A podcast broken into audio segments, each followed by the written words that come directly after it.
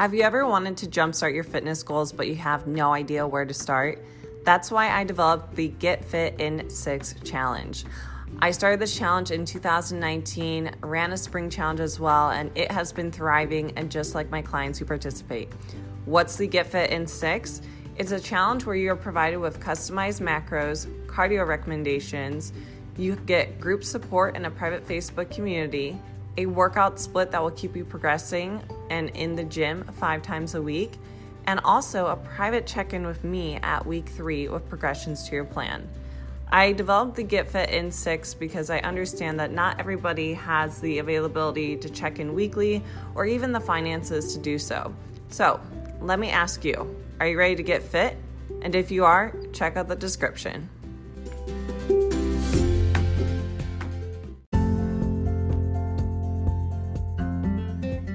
Hey there, welcome to Beyond the Bikini podcast, where you can enhance your body and your mind. My name is Nicole Ferrier, exercise science grad, certified personal trainer, bikini competitor, and coach. On this podcast, you will learn more about my experience in the fitness industry, competing in bikini competitions, mental health, and how to gain more success in your own life in your fitness journey. So sit back, relax, or power through this cardio session and enjoy.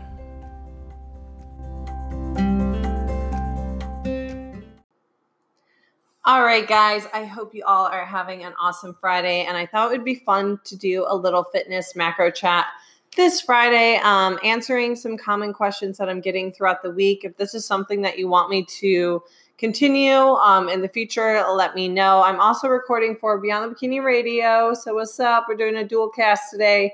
Um, so, if you don't have time to sit and watch the live or keep it on or save it, then you can go listen to this episode on Beyond the Bikini Radio, which you can find that link in my Instagram bio. That is my podcast. Um, if you guys haven't listened to it yet, there's a lot of good quality content on there. So I recommend you go check it out. But again, um, taking time to answer common questions I've been getting this week from not only my clients, but just my Instagram. And we're going to tackle these together. If you guys want to chime in, feel free to do so. Ask questions. That's why I do these lives, is to not only, you know, provide you guys with content, but to help you guys further. So, first thing, um, I was on a coaching call today and I had a potential client tell me about the calories that she was eating and how she feels like she's not putting on muscle, that she's been hitting a plateau, that her energy is kind of low as well. And I was telling her, well, you're not eating enough. If you're not getting stronger, if you don't feel like you're putting on muscle, if your energy is low, if your motivation to go to the gym is low, these are all signs that you're not eating enough. Um, a lot of people normalize being tired all the time. A lot of people normalize eating under 1500 calories a day, which I'm sorry to tell you, um, you're not going to be able to build a lot of muscle eating that little. I don't even have that much muscle on my body. I'm like looking at it right now. I don't have that much muscle on my body, but there's phases where I was eating around 2,500 calories a day to put on the muscle I do have. Muscle does not pop on your body eating 1,400 calories a day. Okay. So, a couple signs that you aren't eating enough is number one, energy is just low. Okay. Calories supply us with energy. So do carbohydrates. Those are our main sources of energy, is the carbohydrates. So, if your energy is always low, that's a sign that you aren't eating enough. Um, other signs, too, you're not recovering from your workout. So, you're chronically sore. Motivation is low to go to the gym. Again, that's your body's natural defense mechanism to do, to, I'm sorry, to not do something um, is to avoid it and have motivation be low. For example, you know, your motivation to like jump off a cliff is probably pretty low, right? Okay. It's your body's defense mechanism, like, oh, no, like we shouldn't do that. Um, trying to keep you safe. So motivation might be low as well. Um, and just having preoccupied thoughts around food. If you're always thinking about food, if you're always, you know, looking at foodie accounts and just thinking about it all the time, that's a sign that you aren't eating enough. Someone who is well nourished and eating a well balance with their macronutrients, they won't be having these cravings and this like need for food and need for more. Um, so those are all some signs that you are not eating enough. Okay. So I saw Shelby was here, Tiffany is here. What's up, guys? How are you? Who else is here? Mike's here. I'm going to give you all some waves and then, then that was a weird accent. And then we're going to move on to the next question. I should have thrown on my glasses for this because I'm having a hard time reading my own handwriting. Okay. What is the difference between a macro calculator versus a coach? Oh, how I love this question because I used to be the girl that would find macro calculators on Google, which, you know, magical Google machine, you can find macro calculators anywhere and it will spit you out some macros and you'll try to follow them. But here's the issue with that um, macro calculators do not take into account the person. Okay. For example, if I have a coaching consult with a potential client, we are talking about life. We are talking about what stresses them out. We are talking about their sleep. We are talking about their schedules. We are talking about their daily activity. We are talking about their past with dieting. You know, these are all variables that are going to influence what your macros should be. Okay. It's not just a simple mathematic formula. Okay. Again, too, it doesn't even take into account your personal preference.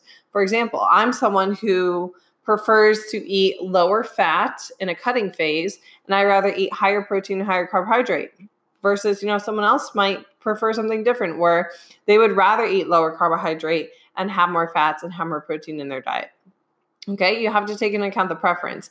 And the other thing too is calculators, they only touch the surface versus a coach can dive deeper. So that that's what I would say the main difference is. The other thing too is with a calculator, it's not like you're going to report to the calculator every single week for accountability and adjustments because you can't just be following the same macros for the rest of your life, okay?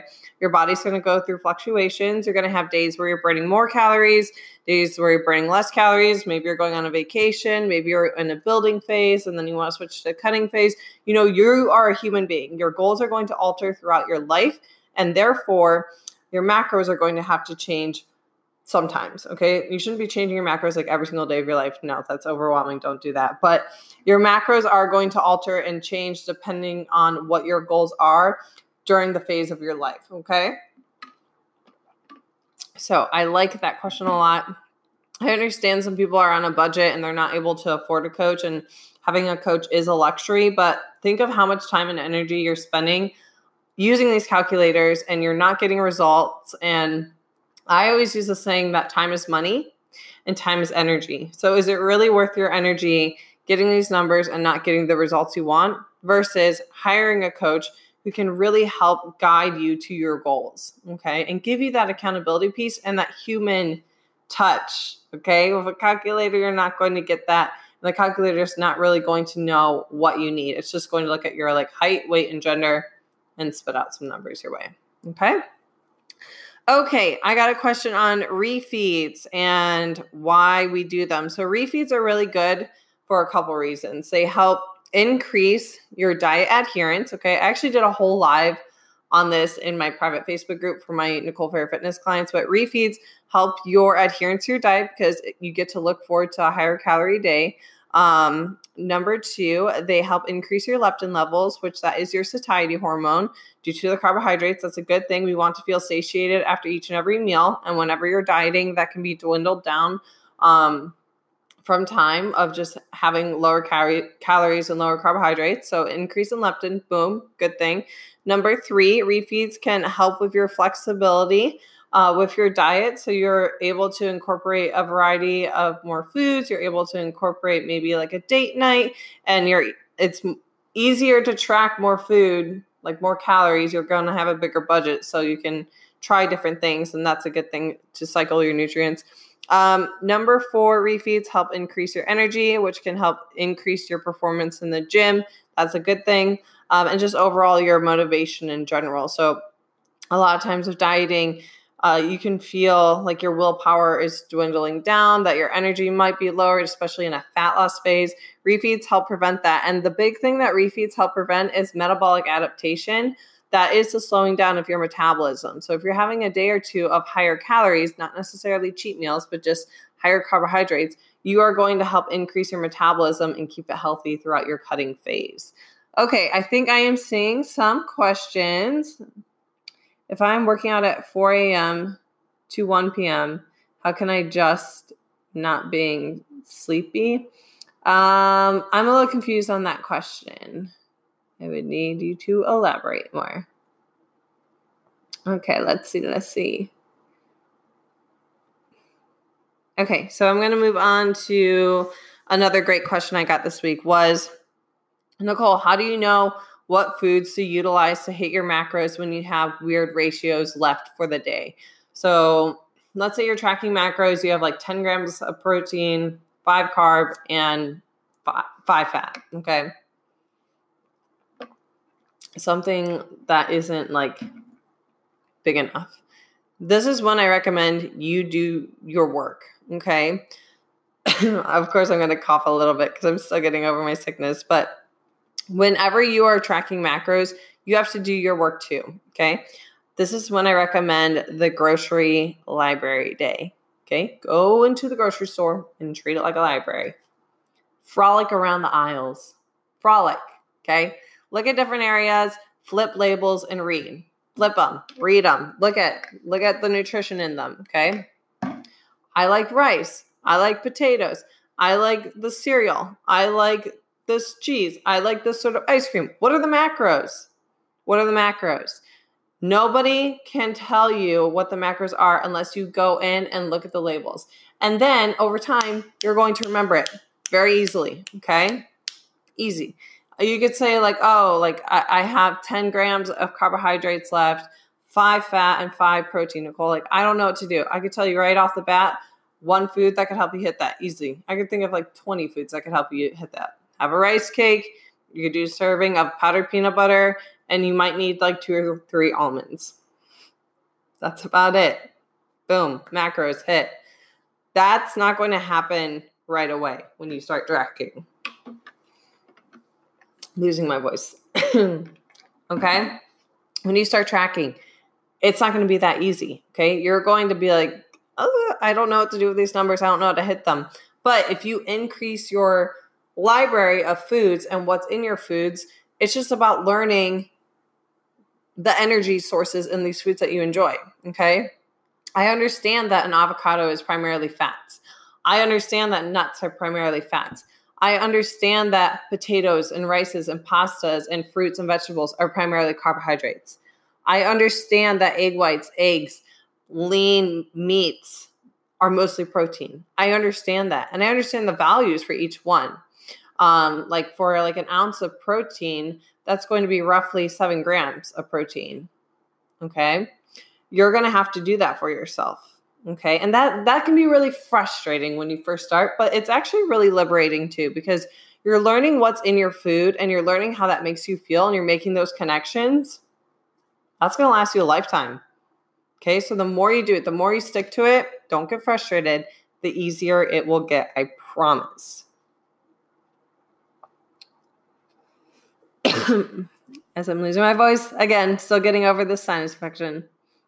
So if I'm trying to gain, how do I know how much to eat? I just recommend tracking your intake. So just gaining some self-awareness, that's the most important piece. If you're someone who's trying to learn what your maintenance calories levels level is, what your cutting calories should be, and also like a bulking bulking calories for you, you you need you need awareness. You need to track.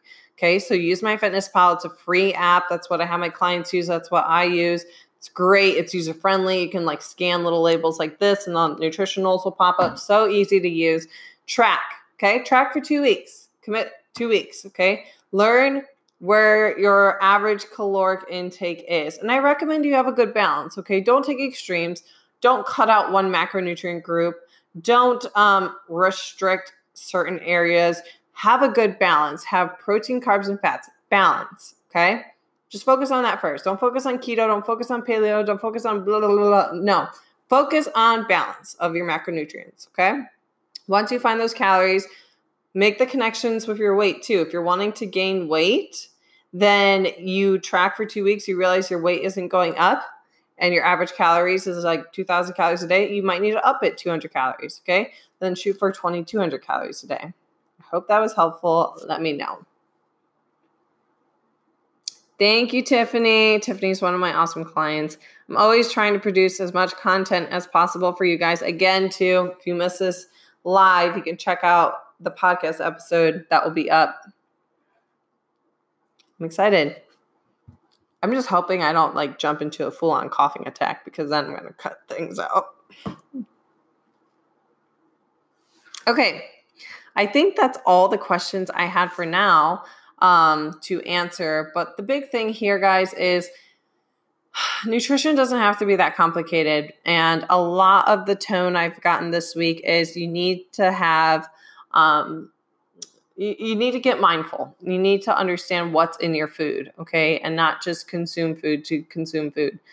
Flip labels, okay? Research different foods. If I understand produce doesn't have labels on it, but just research random things like what's in a cucumber, what's in an eggplant, what's in um, quinoa, what like what's in these foods? How does that make me feel? How do I feel when I eat a big bowl of veggies and lean protein? Does that give me energy? Do I feel satisfied? Do I feel good? How do I feel when I eat um, a protein shake? How do I feel when I have a glass of wine? Do I feel good? Do I feel not so good the next day? Um, what about that sugary cake at the wedding? Did I feel good? Did I get a headache after? Did I have more cravings after? You have to make these connections for yourself. Okay. And that's going to take time.